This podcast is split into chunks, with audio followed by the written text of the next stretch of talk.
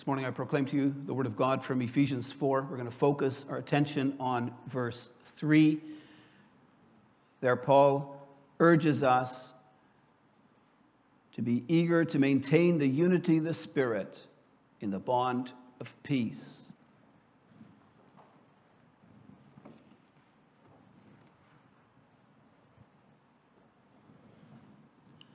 Beloved congregation of our Lord Jesus Christ, church unity is a wonderful thing.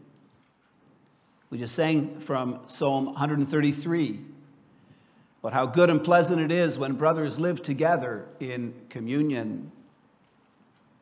That's what Paul also addresses in our text this morning. He encourages us to be eager to maintain the unity of the Spirit in the bond of peace. Paul's attention was focused on the believers in the church of Ephesus on how they lived in their relationships together. Our text is focused on relational unity, on how we get along with one another as brothers and sisters at Redeemer. Unity in a, lo- in a local congregation is very important. We often don't realize how important until we experience a time when there's disharmony and fighting. When brothers and sisters fight together, their ability to praise and glorify God is undermined. They're also not in a position to exercise their God given role in the communion of saints. It's hard to use your gifts and talents for the benefit of others when you are at odds with them. When Christians in a local church fight, their witness to the world is also compromised. You cannot give outsiders a sense of joy and peace and hope, which the gospel brings, if you're consumed with infighting. So, why, you may be wondering, is your pastor addressing this issue of congregational unity? Part of the reason is that our unity is always under threat. At times, envy and jealousy of others make it difficult for us to relate to them well gossip almost always gets back to the person being gossiped about, and it creates hurt and mistrust. There's times when we've been hurt by the sins of others where they fester in the background. Normal life gives many opportunities for our relationships to be disrupted or for them to break down. And yet, beloved, we're not living in normal times. We're in the midst of the COVID 19 pandemic. We've not been able to worship together as a community for almost half a year, and there does not appear to be an end in sight. We've missed the last two celebrations of the Lord's Supper. We're not able to fully partake in the means that God uses to nurture us in our faith. And over time, that wears on us. We haven't had the same opportunities for communal, for communal fellowship. There's members of the church we haven't seen for months on end. It's hard to feel united. We haven't seen many of your brothers and sisters for such a long time. Further, we're in danger of further disruptions to our unity because of disagreements about the COVID 19 situation. Some think that COVID 19 is little more than a bad flu. Others consider it to be a deadly pandemic. Some think that the current social distancing rules are too severe. Others think they're most appropriate. Some think that government support for businesses and wage earners is fantastic. Others believe it to be a disincentive for people to work, and they worry about how we're going to pay for all this. Some are concerned about government overreach in personal areas of life, while others support these measures. The mandatory wearing of masks, the potential for having a vaccine forced on us makes some see red, while others support these measures. I don't know what it's like in your home or in your circle of friends, but to me it seems like COVID 19 is getting a lot of discussion in our circles. And in a way, that's appropriate since it has disrupted our lives in such a big way. Discussions can be helpful in understanding and in analyzing issues. Proverbs 27 17 teaches, As iron sharpens iron, so one man sharpens another. Yet, in discussing COVID 19 with all its implications, we all come to discussion with our own circumstances and our own biases.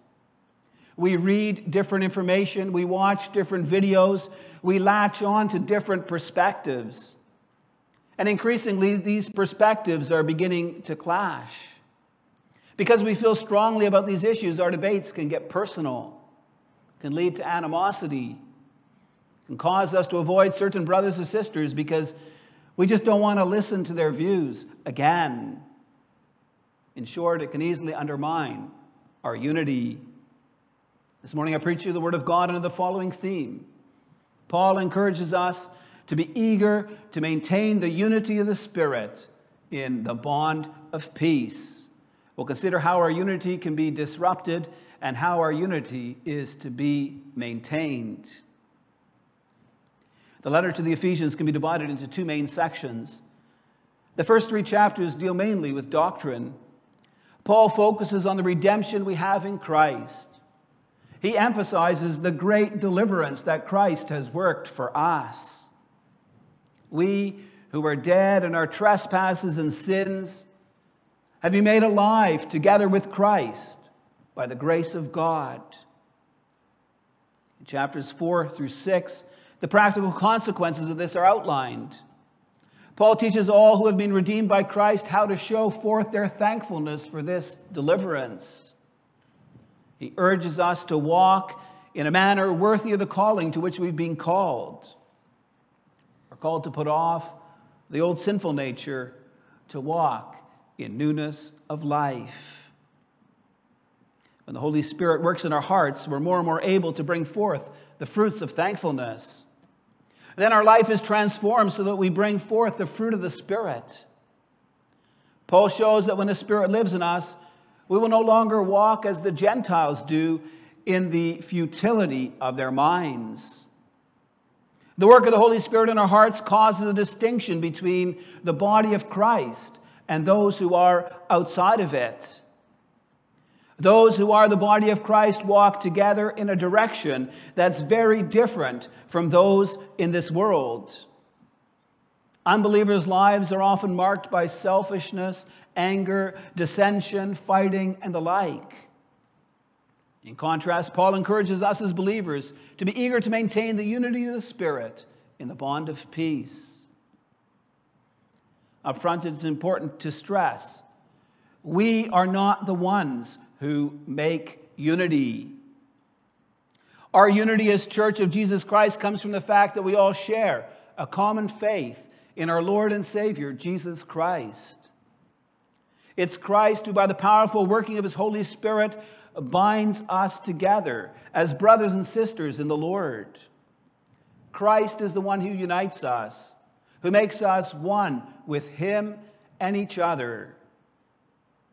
And, beloved, the fact that Christ does this is a great miracle. In the early church, it was not easy for Christians from different backgrounds to be bound together as one body. Some of the Christians in Ephesus came from a Jewish background. They had been brought up with the Mosaic law. They considered the Gentiles unclean. A good Jew would not enter the home of a Gentile. He would not eat with such a person because to do so would make him ceremonially unclean. Jewish Christians thought that Gentile Christians should be circumcised. It was hard for these Jewish Christians to overcome their prejudices of the past. Yet in, Paul, yet in Ephesians 2, Paul explained how Jesus Christ has broken down the age old dividing wall of separation.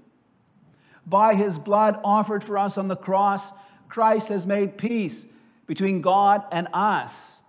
He has united Jews and Gentiles, taken away their natural hostility, making all one in him.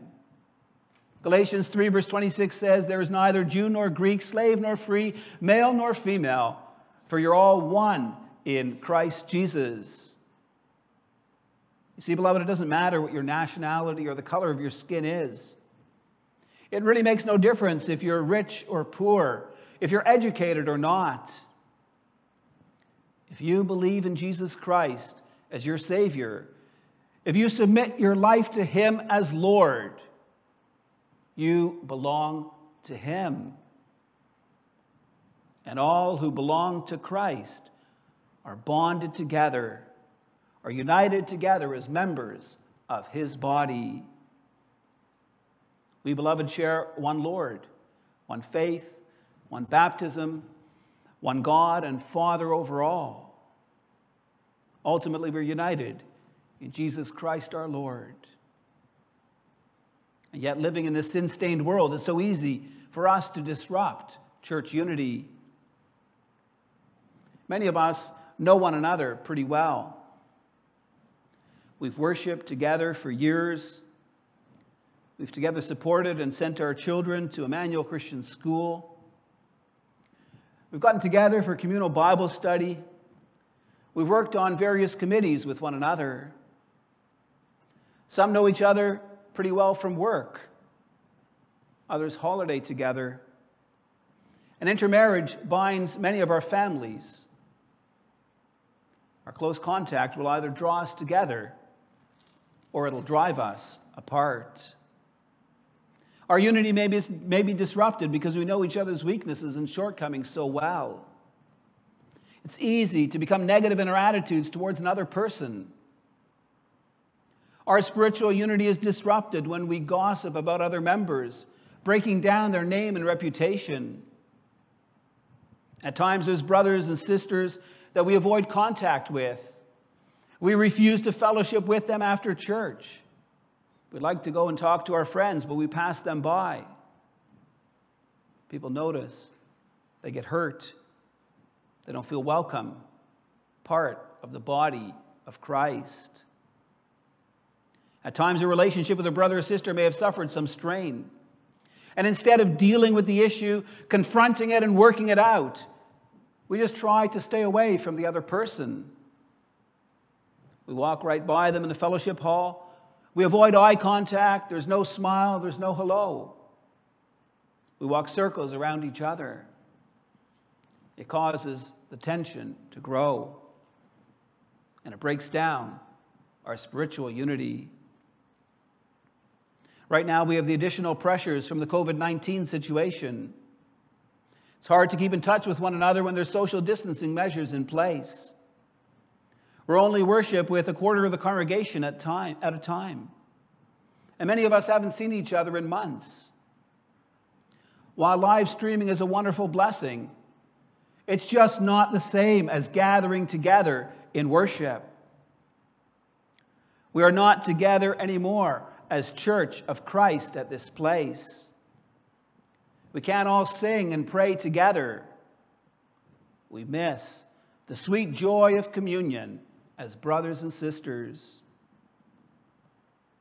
There's also a lot of different opinions about the COVID 19 situation.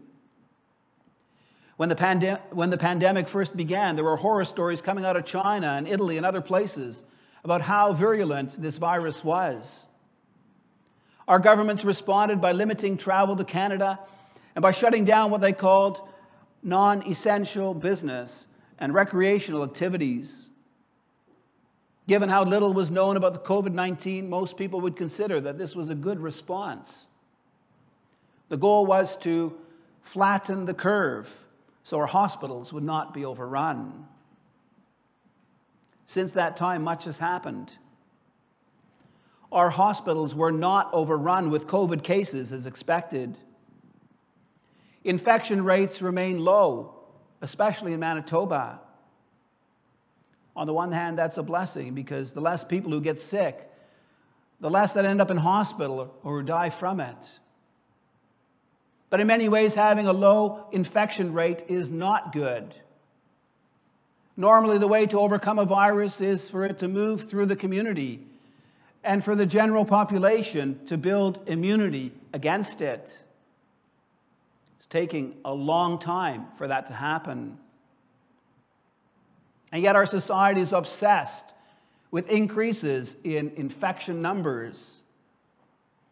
Decisions about social isolation measures are now based on this. In general, I would characterize society's response to the pandemic as being characterized by fear. Remember, beloved, your unbelieving neighbors have only got one shot at life the here and the now. They don't know Christ. They have no hope for a future with God. That's why so many people support the social distancing measures that have been imposed. That's why so many are in favor of wearing masks in public and are interested in a vaccine. In reality, infection rates are for the most part irrelevant. The only numbers that really matter are the number of deaths. Manitoba has a total of 11 deaths attributed to COVID 19 in the past six months. That's less than the number of deaths from the seasonal flu or from car accidents or murders in our province. When measured against the damage caused by delays in various surgeries and treatments, and the mental health toll imposed on many, it's understandable that many are questioning our government's management of COVID 19. As God's people, these matters live among us. And it's good because they affect our daily lives. Different people have different perspectives on these issues. We are not all agreed on how to deal with the COVID 19 situation. Some of us have real concerns about the financial management of our economy and about the government's infringement on the church and on personal freedoms. At times, discussions get heated and disagreements are vigorous. There's times when we get tired of those around us sounding off on these issues. There's potential for them to undermine our unity, to divide us. Yet in our text, Paul calls us to be eager to maintain the unity of the Spirit and the bond of peace. In our second point, we'll focus on how our unity is to be maintained. Please remember, beloved, on what our unity is based. It's based on a common faith in Jesus Christ. In his high priestly prayer in John 17, Jesus prayed for his disciples that they may be one, even as he and the Father were one. He prayed for all those who would believe in him through the, through the apostles' witness, that they may all be one. Yet in Jesus' prayer, it becomes clear that such unity must be based on truth. Jesus prayed, Sanctify them in truth. Your word is truth. For us to be truly united together, our unity must be based on the truth of the gospel. It's important to emphasize that. As Reformed Christians, we have agreed that we believe in the doctrine of the Word of God as summarized in the Confessions. We don't have to agree about everything else in life. Our unity comes from believing in Christ and Him crucified. It comes from agreeing that the Bible is our standard for doctrine and life. Historically, we know that Christians have been divided about some pretty serious things. We read together from Romans 14 and 15 this morning. One of the divisive issues that Christians faced in the early church was the question of whether or not they were permitted to eat meat. From 1 Corinthians 8, we learned that some Gentile Christians were struggling with eating meat that had been offered to idols in pagan temples. Formerly, they had participated in these pagan festivals. In Christ, they'd been set free from the bondage of serving these other gods. They wanted to do everything in their power to distance themselves from the idolatry and the immorality of their former life. The problem was that the leftover meat from animals sacrificed in pagan temples was commonly sold at the market. Most meat available there came from the pagan temples. Some Christians felt conscience stricken about eating such meat. They couldn't do it. It's interesting to see how Paul evaluates this issue.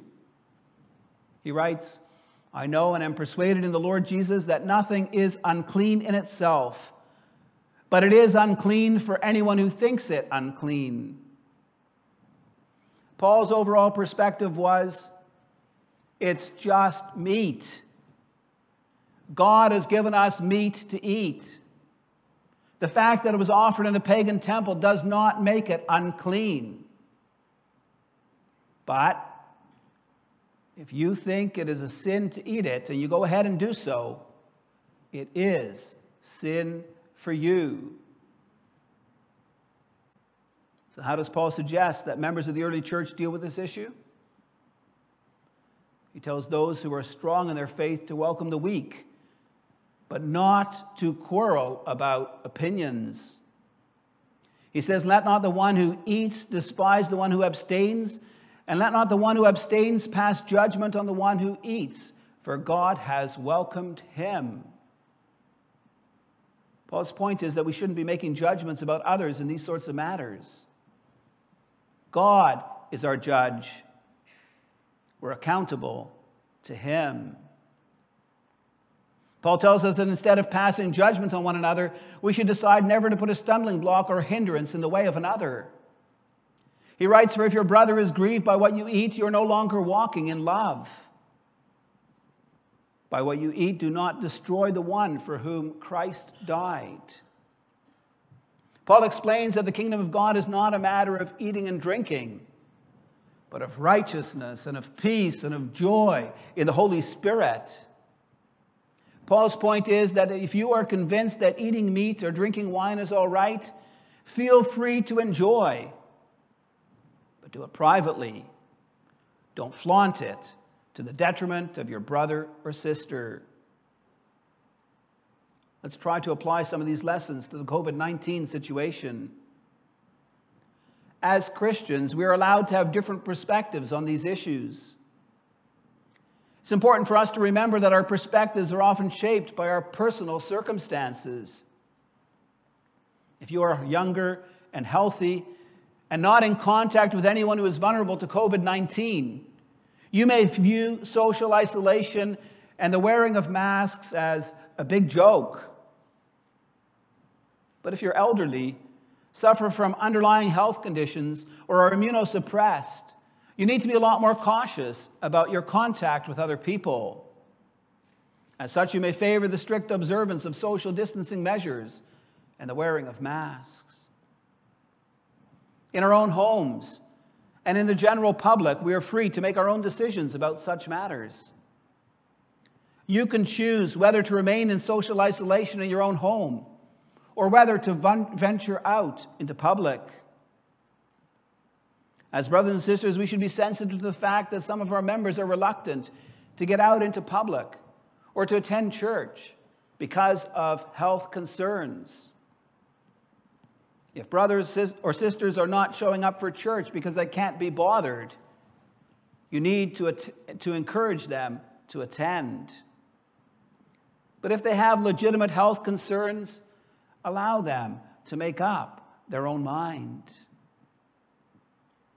Each of us is free to venture into the general public wearing or not wearing a mask. But if you want to go into certain stores, they require you to put one on. If you want to fly with any of the airlines, you are required to wear a mask. You can choose whether or not to enter that store or fly with that airline. But if you do, you're required to abide by their guidelines. Recently, we heard that the Manitoba government made the wearing of masks mandatory for all students from grade 4 to 12 at any time when they cannot socially distance themselves by at least two meters. Now, beloved, we may think that this is a dumb rule. We may doubt the benefit of wearing masks. Can even challenge this restriction in the courts if we like. But in the meantime, we need to abide by the rules. Paul's words from the first verses of Romans 15 are important for us. He said, We who are strong have an obligation to bear with the failings of the weak and not to please ourselves. Let each of us please our neighbor for his good to build him up. What Paul is teaching us that instead of, ins- that instead of insisting on our own rights, we need to show forth love to one another. Paul gives the rationale for this.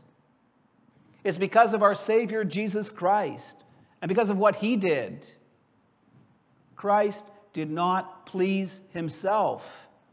But as it is written, the reproaches of those who reproached you fell on me. Just as Christ considered others, us, more important than himself. So we need to act out of concern for our brothers and sisters. I think we would all agree, beloved, that if we were allowed to visit a vulnerable elderly family member in hospital or in a care home, we'd be willing to gown up and put a mask on. None of us would want to be responsible for making him or her sick. In the same way, there's times and situations when we may be asked to do the same out of love and concern for our neighbor. In Ephesians 4, verse 2, Paul explains how we are to walk in a manner worthy of the calling to which we've been called. He tells us to do so with all humility and gentleness, with patience, bearing with one another in love.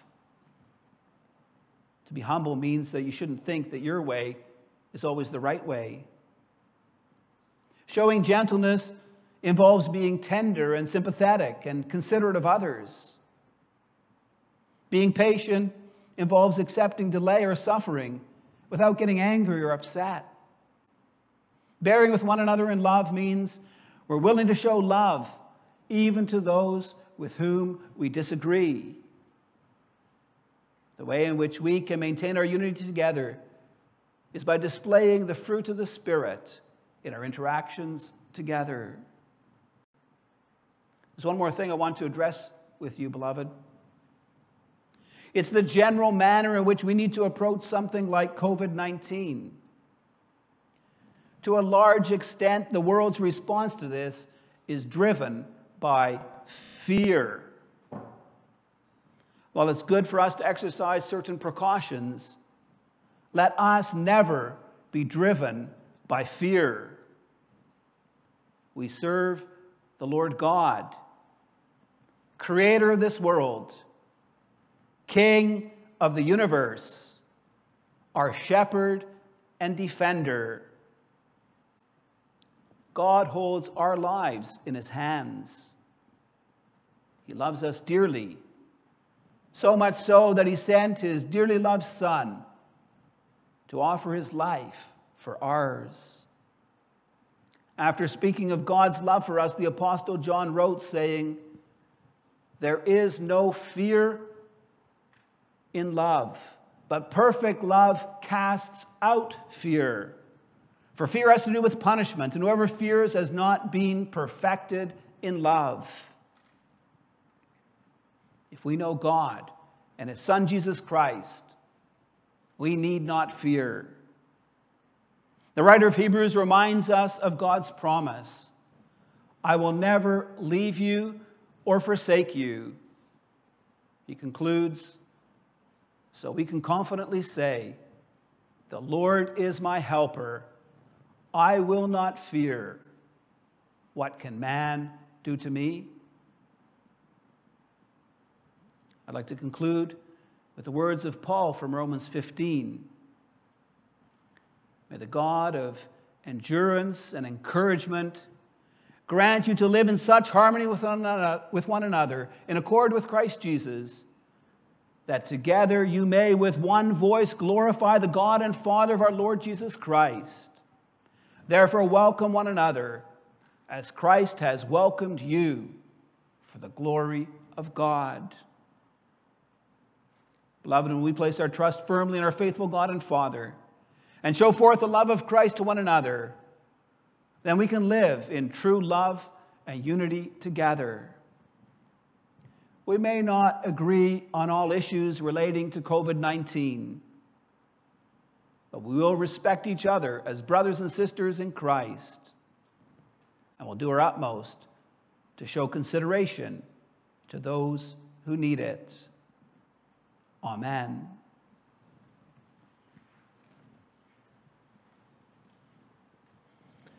Let's respond to the gospel message by rising and singing from hymn 50.